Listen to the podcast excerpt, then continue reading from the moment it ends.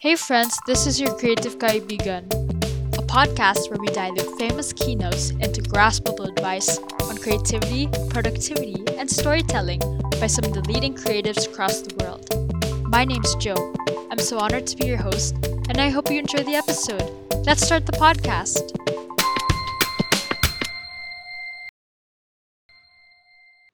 In an environment where we are told with hard work and effort we can achieve anything, what it ultimately does is bring us to a wide eyed sense of optimism for the capacity of our works. However, on the flip side, it disservices us to the knowledge of our own surroundings. We ignore the factors that make up our circumstance, thus, rely on the notion that we alone are responsible and capable of the achievement of our goals. When we blindly believe in this concept of independence, Instead of interdependent thinking, we underappreciate the influences and peers that set us for success today. We become entitled to our own success as simply our own efforts, where in fact there are many others, if not in your position, would achieve just as or even far more greater success than yourself. If we are not aware of our own privilege, we tend to lack care and gratitude for the work of others. We would live a lonely existence, needing and having to be on top.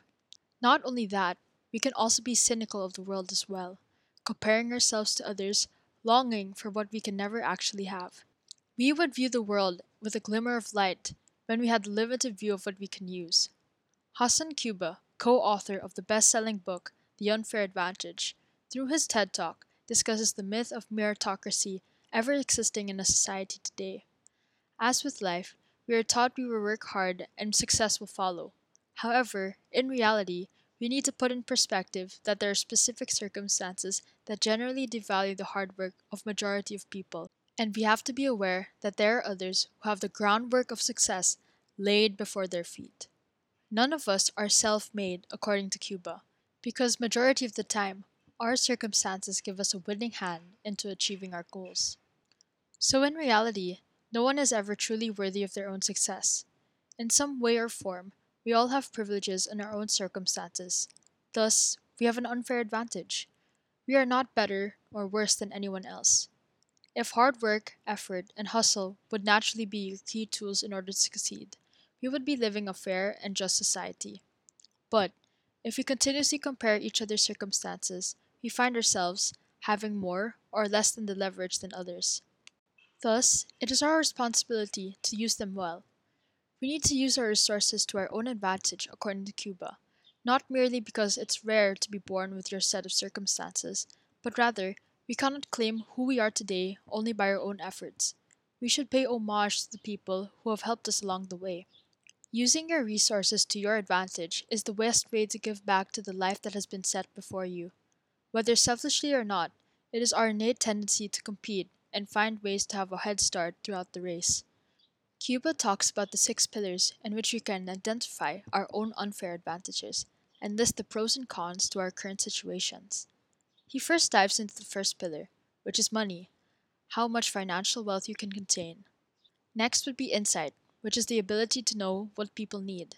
Intelligence, which is the capacity to think outside the box creatively. Location and luck, meaning to be at the right place at the right time. One's level of expertise and extent of university education. And lastly, status what you know and who you know through your network. There is sadly no such thing as a fair playing field. With these pillars, it's a grim reality that unfair advantage ultimately applies to all of us, and we have an apparent disadvantage from others from the common notion of success. But on a hopeful note, Kubba discusses that there's ways to find the double-edged sword to the blinding effect of our privilege. When we start from the bottom, we can essentially change our stance from being inexperienced to being empty. In that sense, we could fill ourselves with knowledge. With the right mindset and starting from the bottom, we essentially have nothing else to lose. There is a notable quote from Kubba saying, Necessity is the mother of knowledge. He continues to say that everyone has their own strengths and weaknesses from our circumstances, and we can thus expose ourselves to new opportunities in order to close the gap of reaching our own version of success. It's not about playing hard, but it's playing smart, according to Kubba. Before we end, I would like to put my own spin on his talk. Kubba should be applauded for his detailed work in analyzing our own privileges. It is a resonant step to look within ourselves on what we have and what we can ultimately offer through our circumstance. However, for each of one of our privileges, it is responsibility not to close the gap for ourselves, but for others too. With every ounce of privilege, we have every utmost responsibility to share that with others. Don't supply people with the tools alone, but rather the environment to cultivate advantage for another person's success. We need to cultivate an environment and culture that finds fulfillment in setting other people for the best position of success. Living in a world that entails us to fend for ourselves, we go beyond of what is the cultural norm by gaining power by lifting others up.